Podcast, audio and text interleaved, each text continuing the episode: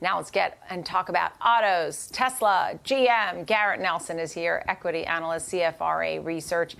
So glad you're with us here, Garrett, because uh, you're the pro.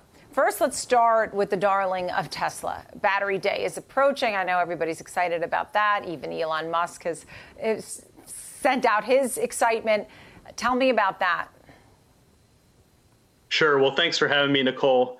Uh, so Tesla's Battery Day will take place on Tuesday.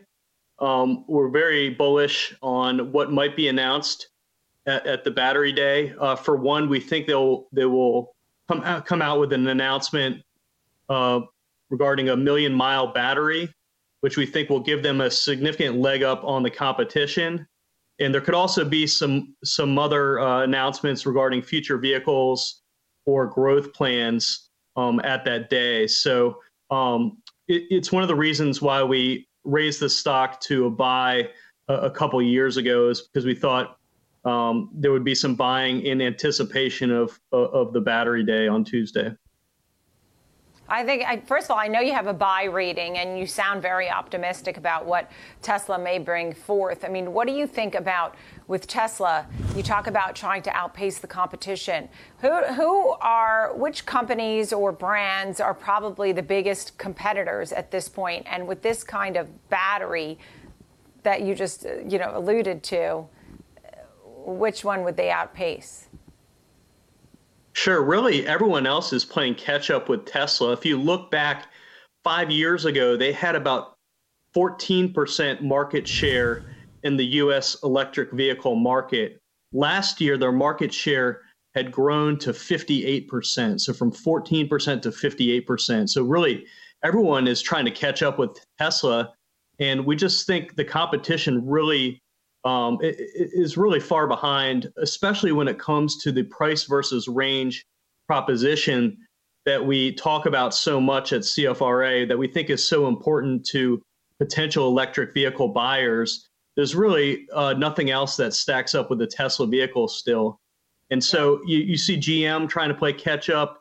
You see Ford try, trying to play catch up. The fact is, both companies uh, have really struggled with their electric vehicle models for years now.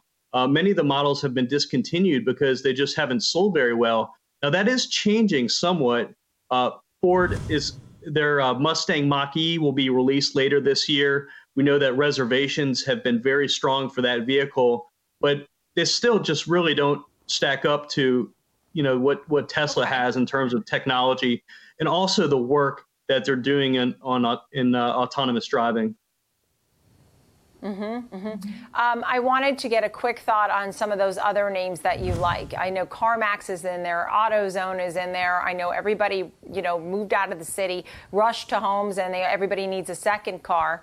I mean, we rented one throughout the summer. Um, it wasn't cheap, but tell me about CarMax, AutoZone, and some of the other names that you like. Sure. So we like CarMax a lot, and that's because we're seeing a, a major shift in favor of used automobiles relative to new automobiles as a result of the pandemic. So you're seeing a lot of consumers buying uh, used, uh, cheaper used automobiles relative to new ones. Are these and all also, buy ratings for you? Uh, we have a buy on CarMax and a strong buy uh, both on O'Reilly Auto Parts and in AutoZone. So you know, we like those two companies for different reasons, but also the main reason is there's a major secular trend at, at work there in the fact that the average uh, car on the road in the US is now at a record high age of 11.9 years old, and that is supporting demand for, for auto parts. Yeah. What are your thoughts on? You mentioned uh, some of the other names, right? GM and Ford. GM obviously took a stake in Nikola.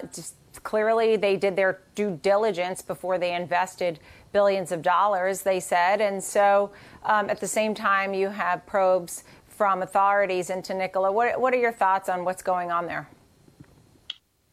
So while we don't cover Nikola at the moment, um, yeah, we were a bit surprised by the valuation of GM's $2 billion investment for an 11, 11% stake in, in Nikola um, because it implied a valuation that was well above where the stock was trading at the time. So, you know, I think you know, in our view, it's it's a bit of a desperation move on GM's part uh, to make that investment and, and really looking to to uh, grow their electric vehicle exposure. The fact is, the traditional automakers are very uh, uh, paranoid, uh, you know, about the impact of Tesla and disrupting So they overpaid. Their...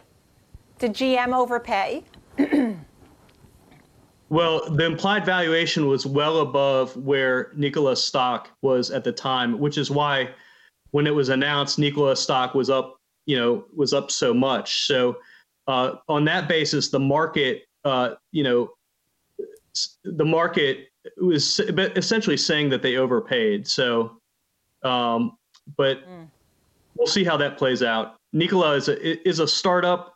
You know, they they only have 250 employees, which is about one two hundredth of the number of employees that Tesla has. So, you know, they definitely have their work cut out, especially with Tesla's semi truck uh, being introduced likely uh, late next year, sure. which, which will be a direct competitor yeah. to the product that they are planning on putting out. Oh, I, lo- I love that you brought that up too.